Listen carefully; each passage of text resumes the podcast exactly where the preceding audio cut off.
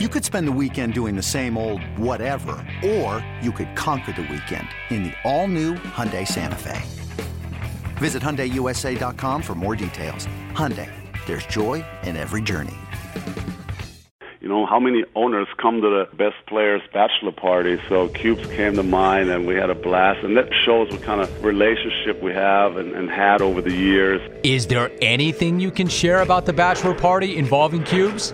Yeah, we went one night within Toronto, and then we did two nights in Vegas, and that's about as much as as much as I could say.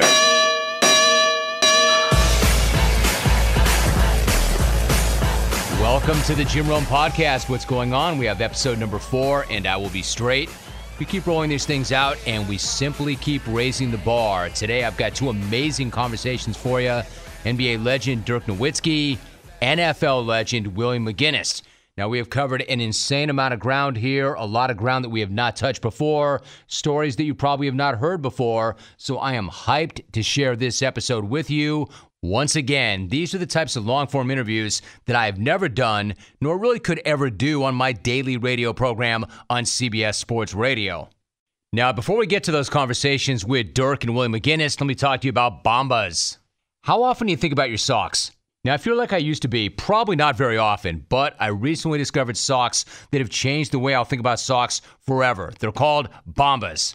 Bombas are the most comfortable socks ever. I love that these socks do not fall down your leg during the day and they do not get killed after a run through the dryer. Each wear is like the very first. They're made from premium cotton. Bombas stay warm in the winter and cool in the summer.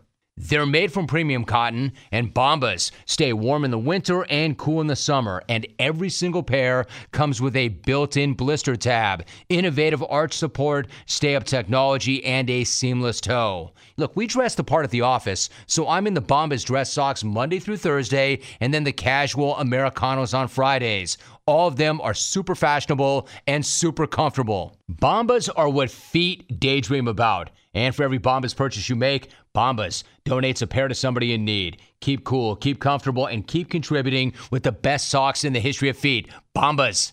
Buy one pair or four at bombas.com slash Rome today and get 20% off your very first purchase. That's B-O-M-B-A-S dot com slash Rome for 20% off. Bombas.com slash Rome.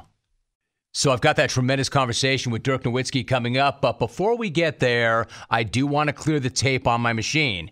If you don't already know, I've set up a voicemail specifically for this podcast. The idea is you can call anytime about anything at all. I'm trying to keep this thing interactive. I'm trying to find a role for you. Unfortunately, it's been exactly what I thought it would be a freaking disaster. Last week being the worst batch yet. I said it then. I'll say it again right now. Don't think that I won't rip the cord right from the wall and take a baseball bat to this thing. I'm this close, but not quite there yet. In fact, I'm genuinely curious what everybody dialed in with after a huge weekend in boxing, college football, and the NFL. So, what the hell? For at least one more week, let's see what's on the tape. You have 13 new messages. First new message. How's it going, Rome? Benny and Wisco. If you could pass this along to uh, Albie, the fantasy guru, for me, I have some uh, lineup questions for you. Uh, quarterback, I don't know if I should go with Aaron Fromagers or Drew Brees. And at flex, um, torn between Ricardo Lewis and Fonduke John. Message deleted. Next message. Jimmy, it's Daniel here in Chula Vista. I just wanted to say I love the podcast, the conversation with you and Adam Carolla. It's like listening to two guys sitting down drinking some beers. Message saved. Next message. It's Jesse from Melbourne, and that's Melbourne, Australia. That's right, Jim. This thing has gone global, so congrats on the uh, whole new podcast thing. War elk for Australian Prime Minister? I'm out. Message saved. Next message. Hey, Jim, it's uh, Luke Walton here, LA Lakers head coach. Hey, I was out in Manhattan Beach this morning thinking about, you know, the smack off, all those types of things. Clone Wars is what I like. Message deleted. Next message. Rome, it's Rex in Albuquerque. Why does Hawk have two middle names? Is this guy descended from English royalty? Does he feed his cat fancy feast in that disgusting crystal? Message deleted. Next message. Hi, Uh, this is Andy from Rockland calling back just to let Jim Rome know that um, I actually like your show, but sometimes um, I kind of want to meet you. Um, I don't know if uh, you're real. Message saved. Next message. This is Jeff in Norco. Hey man, let's get a uh, in-depth horse racing interview. Any chance you could hook us clones up with that? War shared belief out. Message saved. Next message. Hey, Janet. Uh, hey, it's Tiger. Message deleted. Next message. Hey, this is John, and I just wanted to chime in on the Cleveland Indians and their uh, stupid, overrated record. The Cleveland Indians. Message deleted. Next message. Romy, this is Timo in Farmington. I just watched that Triple G Canelo fight, and what a freaking disgrace. Adalaide Byrd, get out of there. Somebody throw her into the ground, or get Hawk to take her off into the sunset. Message deleted. Next message. Romy, do you know what tacos and OJ have in common? Message deleted. Next message. Rome, this is Ryan in Cincinnati. The grind actually begins on Sunday night when I'm at the gym hitting it up on the podcast and the cardio machines. Just want to say thank you for the podcast and the easy listening to help me get through my workout. Message saved. Next message. Beach in Studio City here. Hey, uh, can you do me a favor and uh, let Hawk know that I'm gonna have to take a rain check on that uh, Dungeons and Dragons uh, session. Message deleted. You have no more messages. Damn. Where to start? Our first call from Australia, Benny in Wisco, a fifth place smack off finisher, getting some reps on the machine and some shots fired at Hawk. Dungeons and Dragon smack, putting the sparrow on Adalaide Byrd. Look, there are a few things I'm pretty sure of. I'm pretty sure, for instance, that that was not Luke Walton calling me to talk Clone Wars from Manhattan Beach. I'm also pretty sure that was not the cat calling Janet on my voicemail. Just as I'm sure that there is not a single OJ joke that I have not already heard. Hey, uh, Rome, what do OJ and tacos have in common? Oh, uh, I don't know. They're both killer at night. Hey, oh. Morons, do better than that. You have to do better than that. Dial me up, do better. Here is your phone number 949 385 0447. I mean, no joke. This is it. Last chance 949 385 0447. Do better or I rip this thing once and for all. Now, the truth is, I'm having an absolute blast doing this podcast, and there are a number of reasons for that. It allows me to not only run down certain people that I haven't had a chance to speak to lately, but to have the type of conversation with them that I normally could never have. Dirk Nowitzki is a perfect example of that. Now, I always say that we don't really know any of these guys. The guys that you think are the best guys are often a-holes. The guys who you might think are the biggest jerks are often some of the best dudes ever, except Dirk. Dirk is exactly as he seems an unbelievable guy, an unbelievable player, and an ambassador for his sport. And I'm pumped because not only have I not spoken to him in a minute or two, but I have never had the opportunity to have this kind of long form conversation with the future Hall of Famer. And the big man absolutely crushed it. So, Dirk, rather than start with basketball, I have to say I am a huge tennis guy. I You love are. the sport. I am. I played it growing up. Basically, I am pumped that it means as much to you as it does. So let me first start right there, Dirk. You brought back your Pro Celebrity Tennis Classic with the proceeds going to Hurricane Harvey. How did the event go this past weekend? It was actually really good. So on Friday is the big night where uh, we did a little fundraiser. We had a dinner, and we had a lot of gracious people come. We had a little live auction. Uh, we had Amos Lee as the entertainment at the end for everybody. So uh, that was a huge night and uh, raised a lot of money. And then on Saturday was the actual tennis, which uh, which is really only about having fun. And um, the big night is the Friday, the the the, the fundraiser, and that was that was amazing. And um, so Saturday we had fun. We had some great tennis players again. Owen Wilson came. Tommy Haas was there. Uh, so many great great celebs and Mike Modano actually showed up and is a good player. And so we we had some fun and. Um, and uh, so I'm glad it went really well. For we have learned a lot from year one. We did last year for the first time, and worked a lot of the kinks out this year, and uh, it was uh, everything was run a little more smooth, and uh, really enjoyed it. Good for you. It sounds like a great event. So, how much money were you able to raise this time? So I'm, you know, La- Cuban said about two weeks ago that he will match the proceeds up to two million dollars. Hmm. So you know, we invited every big time friend that we know, and you know, just trying to make uh, Cubes pony up. And um, I don't think we quite got to two million, but uh, we're doing the final numbers probably tomorrow and uh, the rest of the week. Uh, but I'm hoping we raised over a million, uh, which would be amazing. Um, and then Cuban has to match that. So, but the final numbers uh, we haven't gone over. Um, but it, it was a it was a great night on Friday. Like I said, we had a lot of great sponsors and, and, and really great people show up, and they were really kind. All right, before I leave that topic, let me ask you then. You talked about Mike Modano and he's a good player. Dirk, what kind of a tennis player are you? For instance, at seven feet, I know you can cover a lot of the court. So, are you a serve and volley guy, or would you rather hit winners from behind the baseline?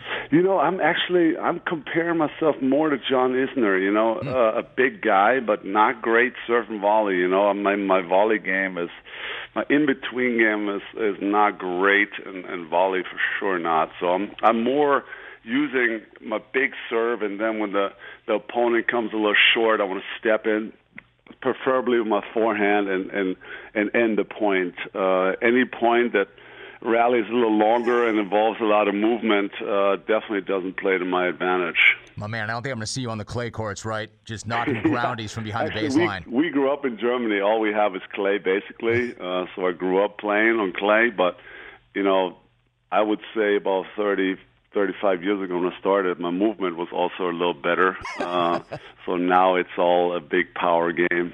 When you say you grew up in Germany playing on clay, I think about Boris Becker. And you know, wait, the amazing thing, Dirk, you're you're not as old as I am, so maybe you don't remember. I'm only a couple of years older than Boris, so I can remember when he won Wimbledon at 17. Yeah. I was only a couple years later. I played high school tennis. Dirk, you know, forgive my language, but this guy at 17 was a fucking man, and he's serving and volleying grown ass men off the court. I had never seen anything like it. Were you old enough to remember that when that happened? I, I was. It was amazing. Uh, you know, we had there a great tennis era with with Boris.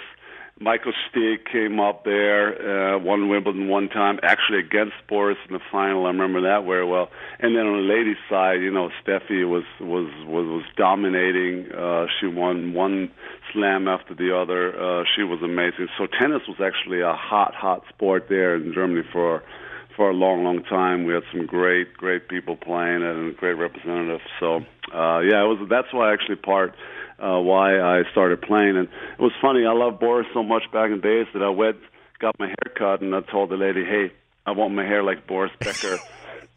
and she she put anything on there, but it, it didn't matter. Just the thought counted that I had I had my hair like Boris. Oh, for sure, for sure. All right, so Dirk, only two guys from the 1998 NBA draft are still in the league. You and your former teammate Vince Carter. So, are we talking about some kind of a standoff between a couple of legends? And if so, who is going to blink first? So you know, Vince actually said he's going to try to make it longer than me. Um, so we'll see how that works. You know, we had a we. I get along with him great. We text occasionally, and every time we we play them, we talk a little bit half court and you know about some of the issues and some of the stuff that comes up as you get older, and how many pills do you take before the game, and sort of sort of stuff like that. Um, but he's he's a great guy, and I love him, and he's been he's been actually really really efficient still lately, and he's been uh, it's been fun to watch. So I don't know who who's going to make it longer. Uh, I definitely want to play this year and uh, and and and see how it goes. And um, you know, I signed a two year deal. I'd love I'd love to play those two, but we'll kind of have to see how the how year one goes. I was going to say, Dirk, I guess at this age, we're all pretty much day to day, but you did sign a two year deal, and the Yeah. team's got the option for the second deal.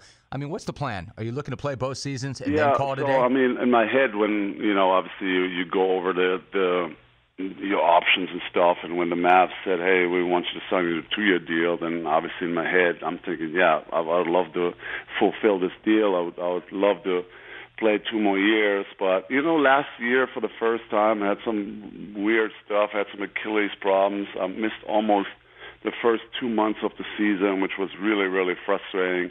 It was hard to kind of work work my way back mid-season to sort of uh, you know game shape, and so it was it was it was a tough time for me. And if that happens again, and, and I miss like 30, 40 games, then then then then it really doesn't make any sense. You know, I want to be out there. I don't want to be frustrated with with something and battling back from injury all the time. But if the year goes well and the, the body holds up good, uh, then why not try another? So we kind of have to see and, and, and wait and uh, kind of listen to my body, and then we can make that decision next summer. Sure, especially since that's not something you ever went through before last year.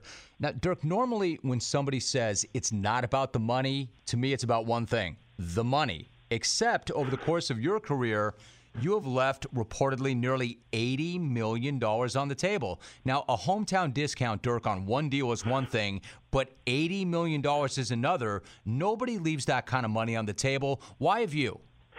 You know, I was uh, I was really fortunate in my career. Um, don't get me wrong, I made a lot of money in this league. Uh, Mark has been incredibly loyal to me um, on and off the floor. He's, he's a great supporter of mine. Um, and you know, he, you know, when I was after my rookie deal, I was what 23, 24, and that's when I made my first max deal, my six-year deal at the time. He made me his franchise player, and you know, I just felt like so fortunate to be in a situation. I never really thought in my entire or growing up that that I could would be in this in those shoes one day where I can be a franchise player and make max money. I mean, that's like a dream come true. So uh, I think just that relationship we have with Cubes, with the city of Dallas, that that was always there. I always wanted to be here. I wanted to be loyal, and I wanted to be on a good team and and moving forward. So always uh, wanted to help out, and, and like I said, and, and Mark has been always also great to me. So we just uh, had a great relationship, and I'll tell the story all the time.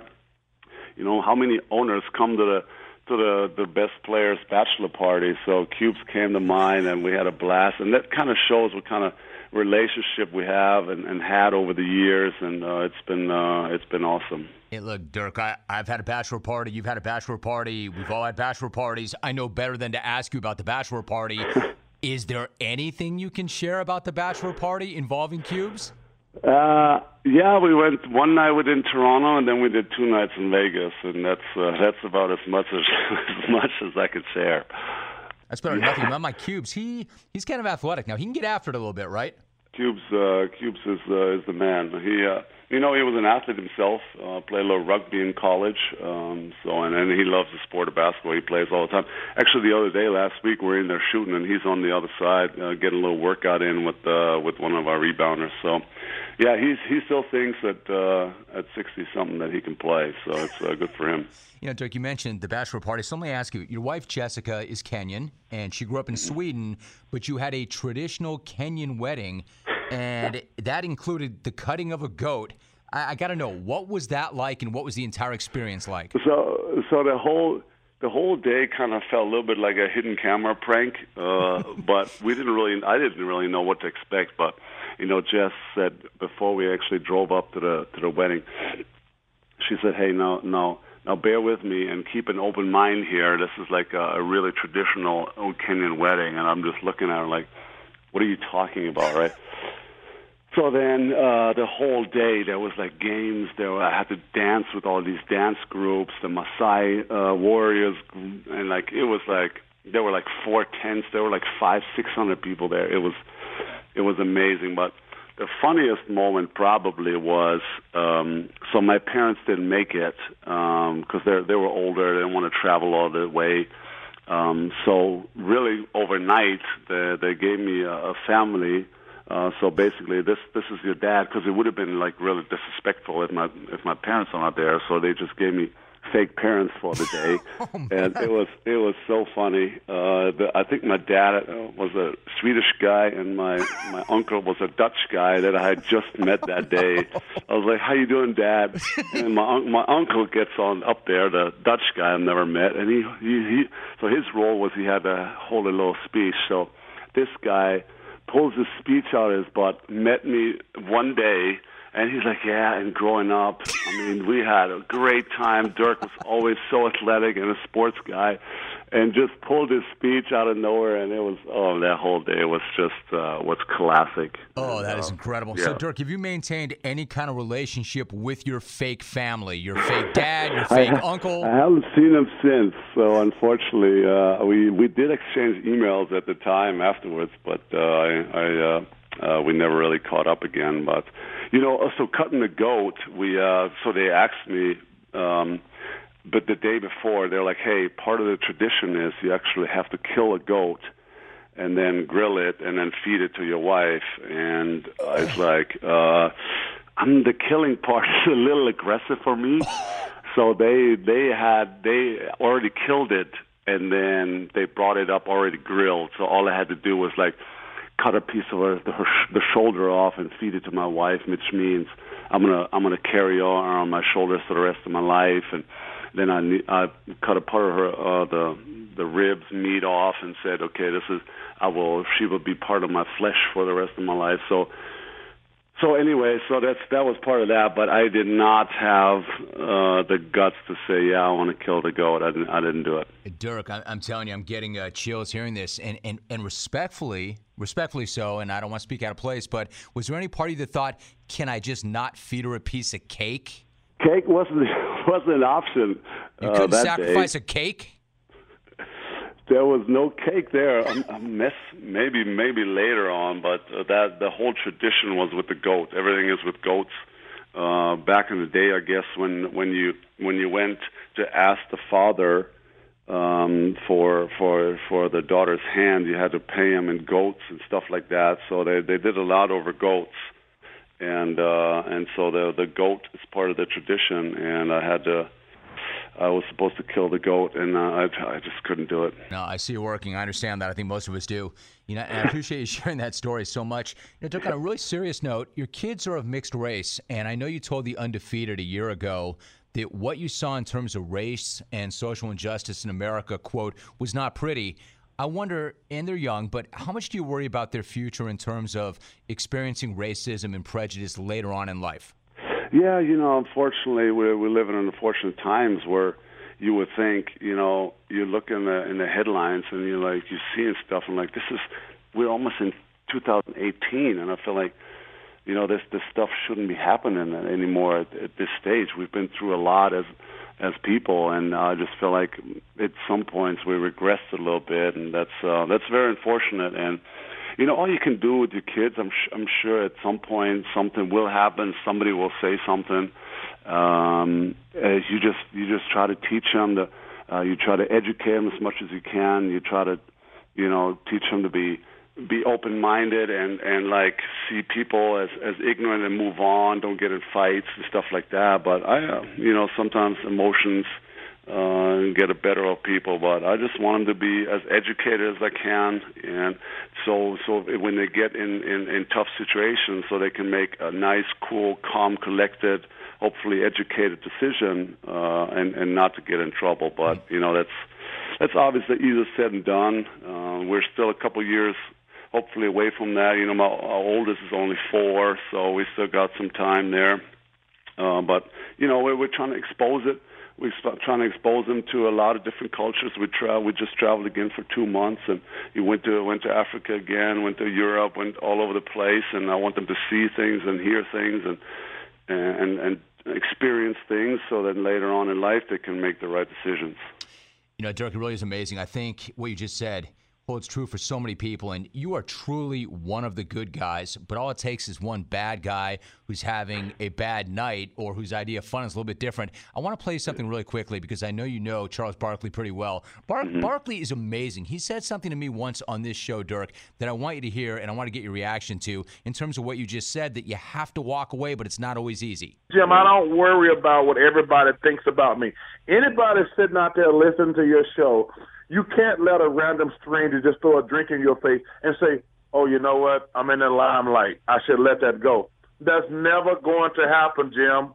If I'm sitting around with you one night and somebody throw a drink on me and you, we're gonna beat their ass down, Jim. I promise you that. They're going to sue you. That's what they want to do. They're trying to hook you, Chuck. They're trying to get you to bite know, so they I get know, paid. Jim. and you Jim, know that. I, I wish know that. I, I, I wish I could get to the point where I was mature enough to let that go.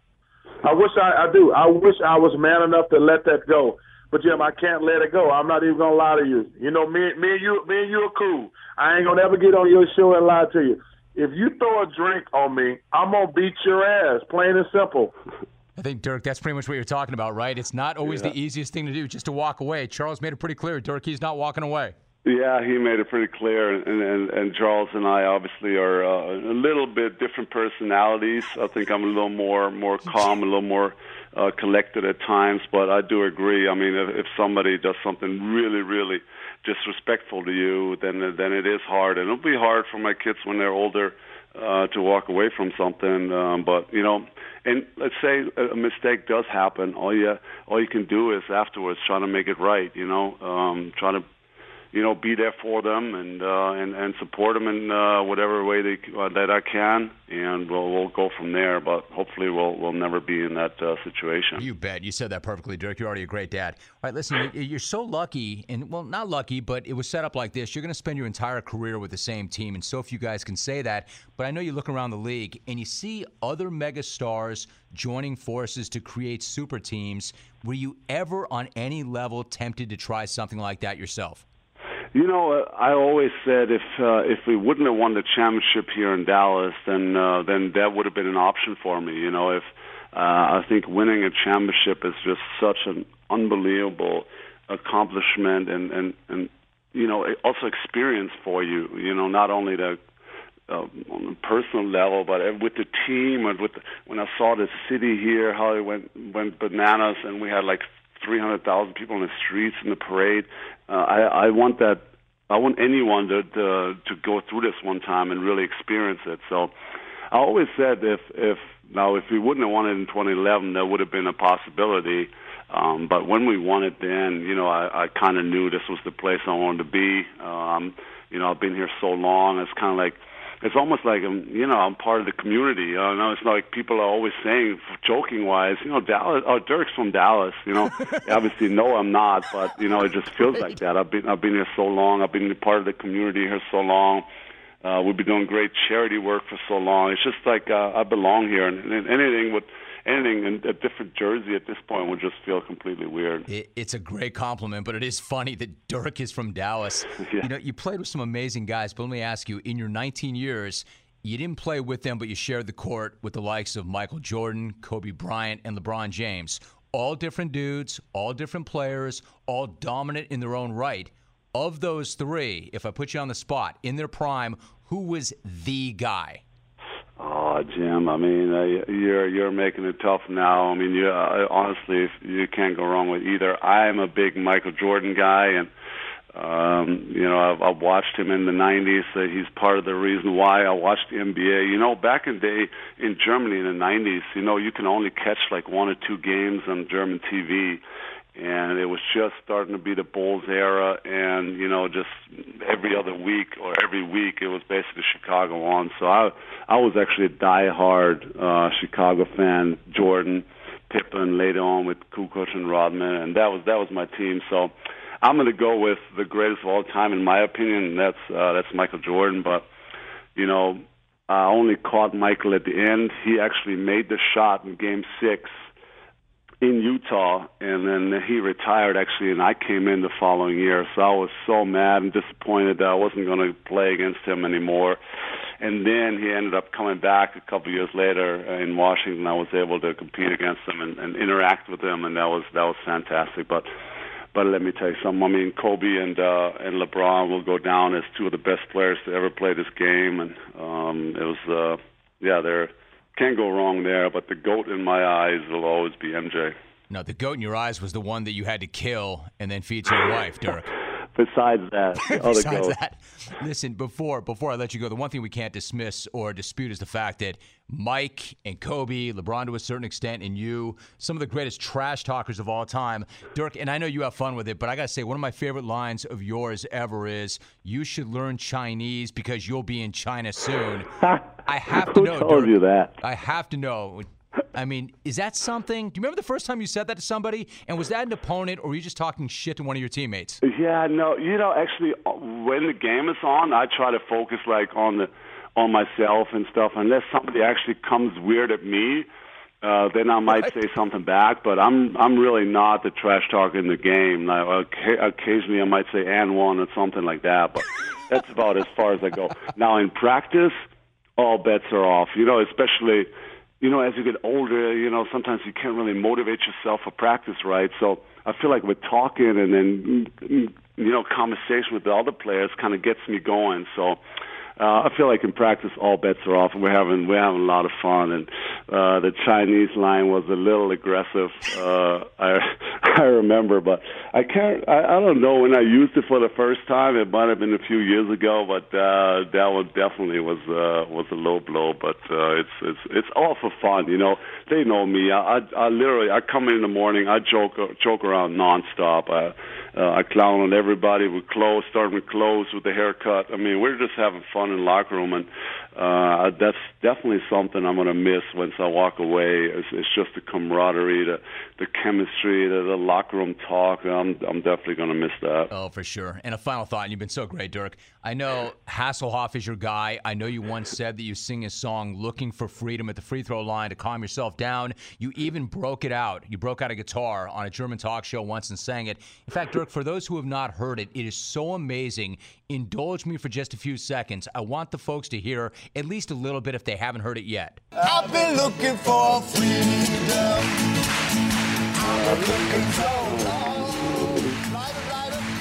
This is good stuff, Dirk. Really good. So then, when you scored your 30,000th point, TMZ ran down the Hoff for his reaction, and here's what he had to say, Dirk. You know, I've been a fan of Dirk for a long time. This all started a few years ago when I found out that he was actually singing Looking for Freedom, which is a song that was a big hit in Germany in 1989. I think it's time for Dirk and I to do a duet together. And we could sing that at one of the games. I think it would, would be a big hit.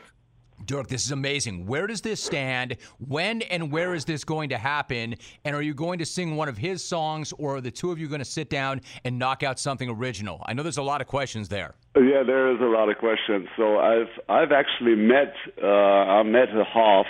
I think it was at the uh, there was an All Star game one year in Vegas. I can't remember what year that was and uh, so I met him there and uh, just talked a little bit briefly in warm-ups at the sidelines. And uh, I mean, the duet sounds uh, fantastic, you know. And so growing up in, in Germany, Knight Rider was just massive, and here for some reason he was a his music was a lot bigger in Germany than it was here.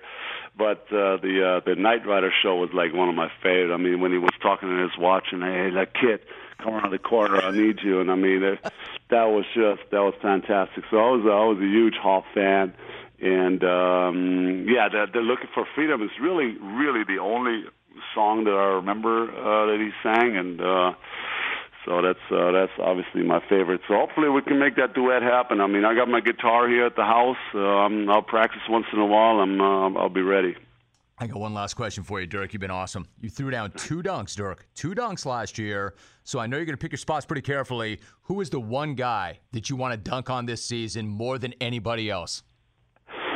Oh man, uh, I have we have to uh, rewind the clock like ten years. Uh, you know, dunking is, uh, is a tough task for me uh, at this point. You know, I think I got like one or two last season. Uh, that's that's about it.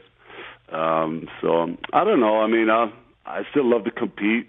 I uh, love to go out there and every night and show the youngsters, hey, the old guy can still do it and then can still get a basket when when needed.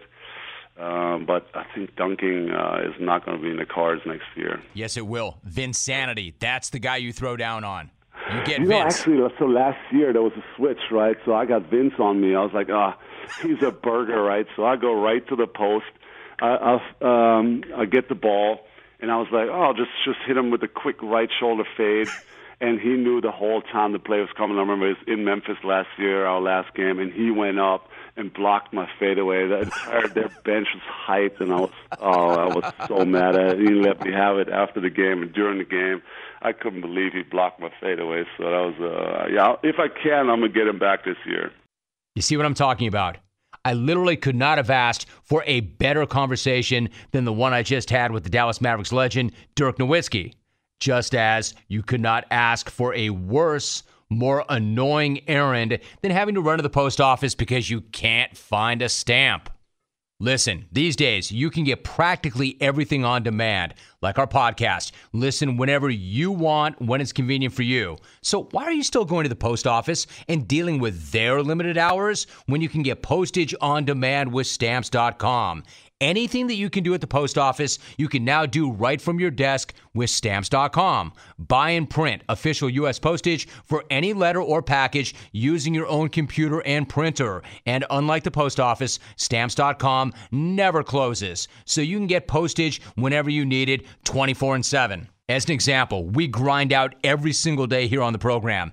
Back in the day, if I had to get something out, or I had to get something to a potential guest or a team, I'd have to leave the office and get to the post office. It was horrible. And I will never do that ever again. And nor should you. Use stamps.com. Do not interrupt what you're doing to leave for the post office. And right now, use my name Rome for this very special offer. It's a four week trial. It includes postage and a digital scale. But don't wait. Go to stamps.com. Before you do anything else, click on the radio microphone. It's at the very top of the homepage and type in Rome. Again, stamps.com, code name Rome. Stamps.com. Never go to the post office ever again. I know I won't, and neither should you.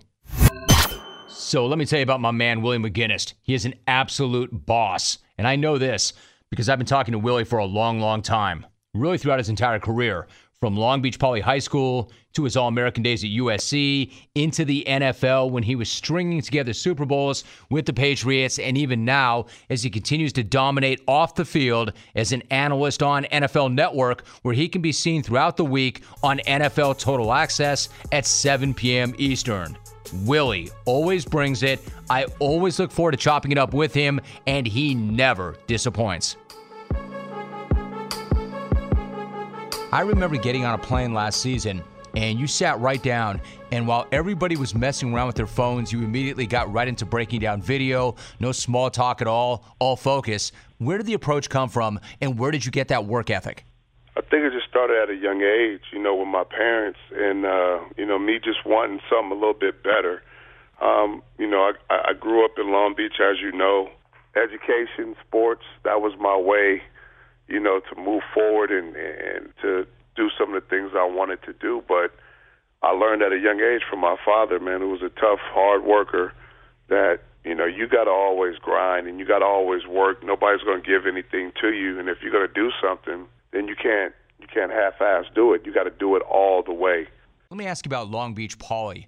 It's a national high school powerhouse. And Willie, my wife Janet grew up in Long Beach. She ran track and played volleyball at Poly, so I got a very early dose of what it meant to be a jackrabbit.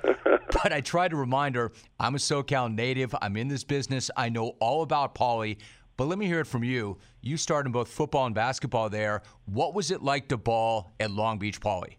You know that's the mecca of, of of not just sports but education. You know they call it the home of scholars and champions for a reason. And you know I started going there because I was in uh, the college accelerated classes, and I wanted to go there because when you're growing up in Long Beach, Long Beach Poly was the mecca for sports. So if you if you were competitive and you wanted to go and compete against the best and play with the best, it was no question you were going there, you know, for sports and, and track as well and you know football, basketball, of course. So just going there, man, was one of those experiences where I watched a lot of guys, the Mark Carriers, the Leonard Russells, um, the history that Poly had, and all the other players that came through there.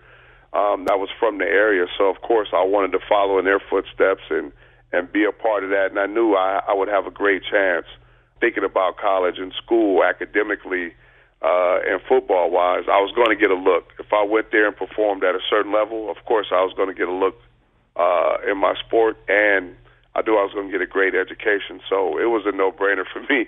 I mean, I didn't, I didn't really have a choice. And then, and then you've got the LBC itself. As an example, again, my wife Janet's from Long Beach. But Willie, check this. Her dad built the house himself that they still live in more than 50 years later. They never Wow. left. The family's a third generation poly family. And then one of the guys who works on this show, Willie, he's in his 30s. He's from Minneapolis. He told me that growing up, he knew all about Long Beach like it was this mythical place. So, what was it like for you to grow up in Long Beach? It was great, man. It's a city. It, it, it's a big city, but it's kind of like it's a small city because you, you, you kind of you're familiar with everybody. You're familiar with everything that's going on there.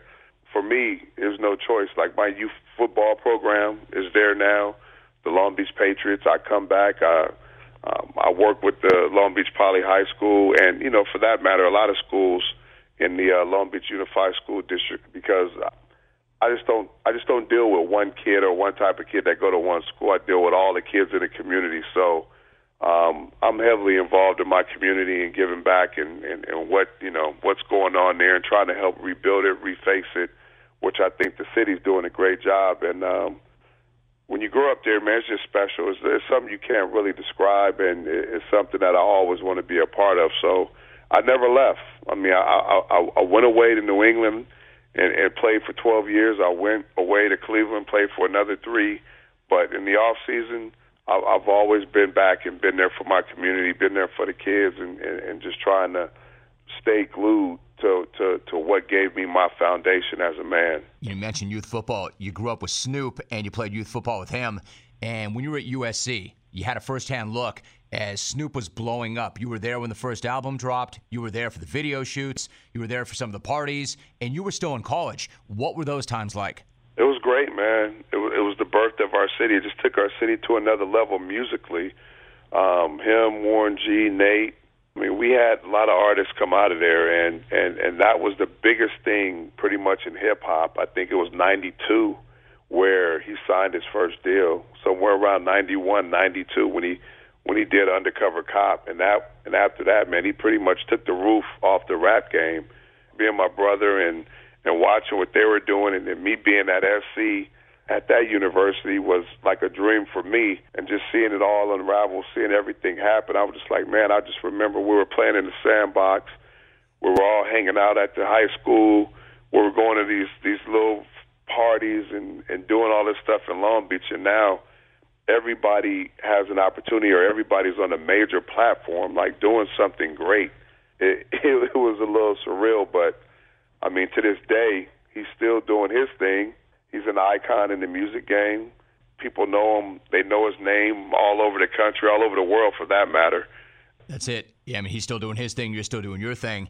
And then you went to USC, Willie, and I know for a fact that you love the way that Junior Seau played linebacker. How much did that factor into your decision to go there and play? It was big. I mean, it was big. Um, the one thing I wanted to do is I wanted to go somewhere where I was going to get a great education and be close for my family to come to the games. You know, watching Junior at the time – he gave birth to that number 55, and I mean he was a savage on the football field, and some of the things he did just won't ever probably be done, be repeated. Probably won't ever be done again, man. But he gave birth to that number, and just watching that defense, um, Tim Ryan and some of the other guys that played on that defense was amazing. And um, I think that year they had went to the Rose Bowl and they beat Michigan in the Rose Bowl. It, the funny story is I went on like maybe three recruiting trips, and I had a whole bunch planned. I went on three trips. I went to Colorado, UCLA, and I went to USC. And I canceled the rest of my trips. I didn't even want to go anymore. Like I was like, it's a waste of time. I don't want to waste these schools' time. I don't want to go on the planes. I don't want to visit. I already know where I'm going. There's there's no question I'm going to USC. Willie, very sadly, Junior dealt with so many challenges and so many demons in his last years. Knowing him the way you did and as close as you were to him, what went through your mind when you first heard the terrible news that he had taken his own life? I was sad. I was sad for him. I was sad for his family. I was sad for the game of football. Um, I knew that Junior was struggling. He never he never gave signs or told anybody what he was going through. He was very private, very quiet. Whenever you saw him, you know, he's, he was upbeat, and he would give you that "What's up, buddy?" and you have conversation. And he had that electric smile about him but I was sad and I was I was I was surprised and shocked like everybody else because for a guy like that, you would figure that somebody he would turn to somebody or somebody would be able to reach out and help him. But uh, the way he was, he wasn't letting anybody in. You know, it it it, hurt me because my relationship and, and growing up watching him and then being able to meet him and him passing the torch to me, giving me the uh, the number and and having our little ceremony on student sports. They kind of put it all together. Uh, we did the little photo shoot and all that, and I still got the picture where I'm. He got me on his neck. I'm sitting on his shoulders, believe it or not. Come on. Um, and we did a little photo shoot. Like, oh, I, I just, I just started playing back everything that uh, I have ever learned and talked to in our in, in our moments that we had. So um, it was sad, man. Not just for like I said for him and his family, but it was sad in the football world as well when you say he, he'd say, What's up, buddy? The funny thing is, I sat down also on an airplane with him once, and he looked at me and he had a giant smile, like Junior always did, and said, What's up, buddy? And I'd say that that was just something that he would say to a media guy whose name he didn't remember. But the fact is, he buddied or What's up, buddy to everybody, didn't he? Everybody. everybody. You know, USC, Willie, it, it's such an extremely tight knit family, but as is the case with family, any family, there are going to be challenges especially when the most famous member of that family, arguably, is one Orenthal J. Simpson. I mean, you were there, Willie, when he was in all his glory. And like most of us, I'm sure you were mesmerized watching that slow speed white Bronco chase. But the difference is, you knew him. You were a valued member of that Trojan family. He's going to get out soon, Willie. I mean, what if he were to call you and say, Willie, what's up? It's the juice. You want to play 18, maybe get a few pops? What do you do then? Are you down? Well, one one thing is I, I still don't I still haven't developed a golf game, so I don't I don't okay. play golf. I mean, he's a polarizing figure. Um, he is an alumni of the school, and I, I can recall being in Boston. Um, it was young in my career. I was sitting in Champions, and I had stopped to get something to eat. And I was, of course, they have a million TVs in there at the Marriott Hotel. And the one thing I remember looking at, all the TVs just went to the car chase. Mm and I was just sitting there the entire time watching the whole thing unfold, and I I just couldn't believe it. Like I was like, is this really happening? And and I went back to Boston for kickoff against you know the Patriots versus Kansas City, and I was staying in the exact same hotel that I end up watching the car chase, and I end up having lunch at Champions. They remodeled it and redid it, of course, but it, it's funny you bring that up, man. He's no telling what's going to happen. Um, it's unfortunate some of the things he's went through and some of the things that you know the families had to deal with. But I mean that that subject right there, that's that's that's touchy, Jim. You know that. I know it. I know it's going to be really interesting when he gets out, and the school has already made it pretty clear. You know, don't be coming around here. You're not welcome like that around here anymore. You know, Will, you're a finalist for the 2018 Pro Football Hall of Fame. You've had an amazing football life. What would it mean to you to get that yellow blazer?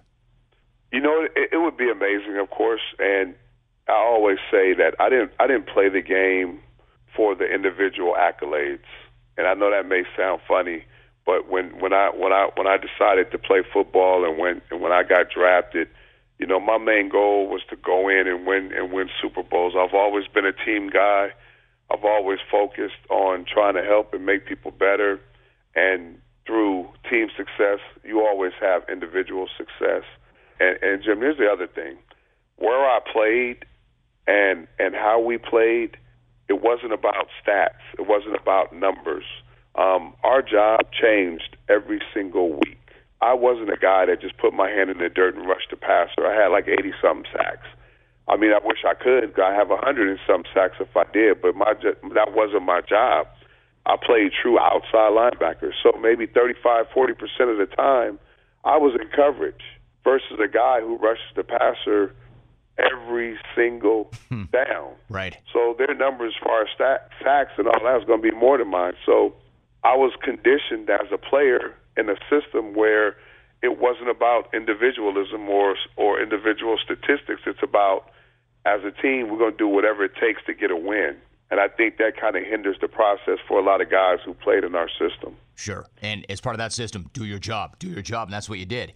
Now, Willie, there's doing your job, there's working, and then there's making your work your life. As an example, Tom Brady will tell you football is not just a job or even a passion, but it's his life. Every single choice and decision that he makes is made with becoming a better football player in mind. I mean, he's maniacal in his approach and process.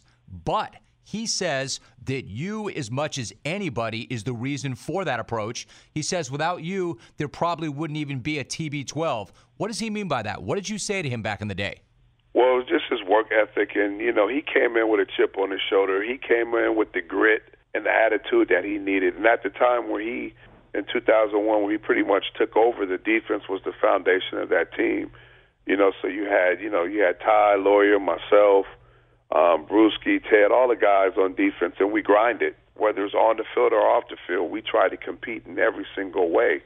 And one of those ways of getting better was a guy named Alex Guerrero, uh, who was a muscle tissue specialist. I really don't really have a real name because he does so much. And I started bringing Alex up to help prevent injury, to keep me on the football field when you're battling little little things, body maintenance and all those things. And Alex is amazing. I can't describe everything that he does, but I introduced him to the team and to Tom. And I think he's Tom's way uh, of thinking, and, and, and he extends football careers. And he's a big part of why um, Tom has TB12. He's a big part of, of the reason why um, Tom, myself, and a lot Gronk and all the other Randy Moss, all the other guys were there had so much success and they're so consistent and they stay on the football field. So I think that's one of the big reasons Tom was alluding to that because I'm the guy who introduced him uh, to the organization and to Tom and a lot of the players on the team. Of course, you played for Bill Belichick, and you can make the argument that while Parcells was about as good as they come, he might have been the best motivator, but then there's Belichick and everybody else. Everybody's got a Belichick story. If you had to tell one, what is your favorite Belichick story? Wow. Um, I think my favorite story, man, is when he gave us a speech before the Super Bowl, and he was kind of he kind of running out of ways to get guys motivated. You you've heard all the speeches, you've heard everything. Um, you know, when coaches bring it up or players bring it up, and there's one this one particular time that we're we're, we're playing, and um, it was after the first Super Bowl. Uh, we're in the meeting, and he's getting fired up and he's talking and everybody's tuned in and then he pulls out the Lombardi trophy.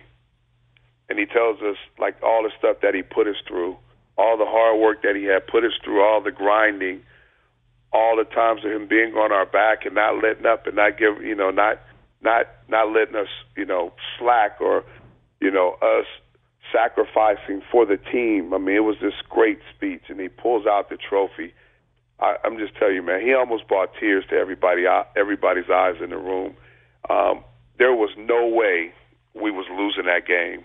Um, and you looked around and guys were sweating in their suits and, and, and, and had that look and teary eyed. I mean, it was the most, uh, I would say, the, the, the, the most inspirational speech.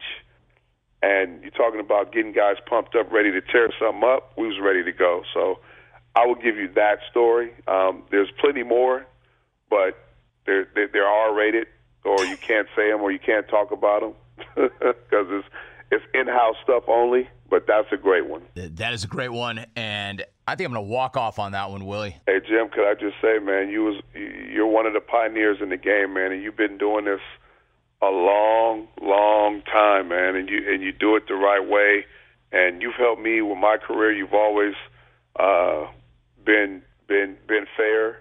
You've always definitely been honest. A lot of people couldn't ha- handle the honesty, especially when you first started. Um, have a lot of respect for you, man. I always watch you. I always appreciate your commentary. I listen to you. And the one thing I respect about you, man, is you keep it 100. You tell it like it is, and you do a great job at what you do, man. So it's always a pleasure to come on. You've been a friend for years, and I have a lot of respect for you, man. Keep keep it up. Keep doing a, uh, keep doing a great job. My man, William McGinest. I appreciate him and I appreciate the conversation as always. And that is already it. Episode four in the books. I hope you enjoyed listening to that as much as I enjoyed bringing it to you. And listen, don't forget to subscribe because as soon as you do, you will not have to go looking for this thing ever again. It will find you automatically. Remember, we've got the podcast living on iTunes, Google Play, and JimRome.com, so you're totally covered. Now, before I get out, let me talk to the iTunes users for just one second. If you're using an Apple product and you've got an extra minute or two and you can leave a review, it goes such a long way increasing the visibility of the pod. It is easily the single best thing that you can do to help us grow this thing. You guys have been absolutely incredible to me, and understand I do appreciate all the support very, very much. Now, while you're waiting for episode five, you can get caught up on our previous podcasts with Aaron Rodgers, Bob Costas, and Adam Carolla. And you can tune into the daily radio program, which airs live on CBS Sports Radio and streams on jimrome.com Monday through Friday from 12 to 3 Eastern. This has been an absolute blast, and trust me, we are already looking forward to and working on episode five. Until then, thanks again. I am out. See you next time.